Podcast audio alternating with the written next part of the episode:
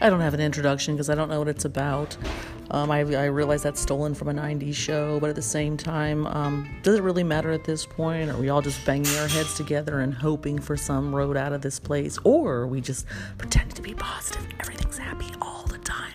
Don't say anything mean, or you will get cast out of society little peanut galleries everywhere, but everybody's kind of happy, or are they? Is it worth studying? I think so.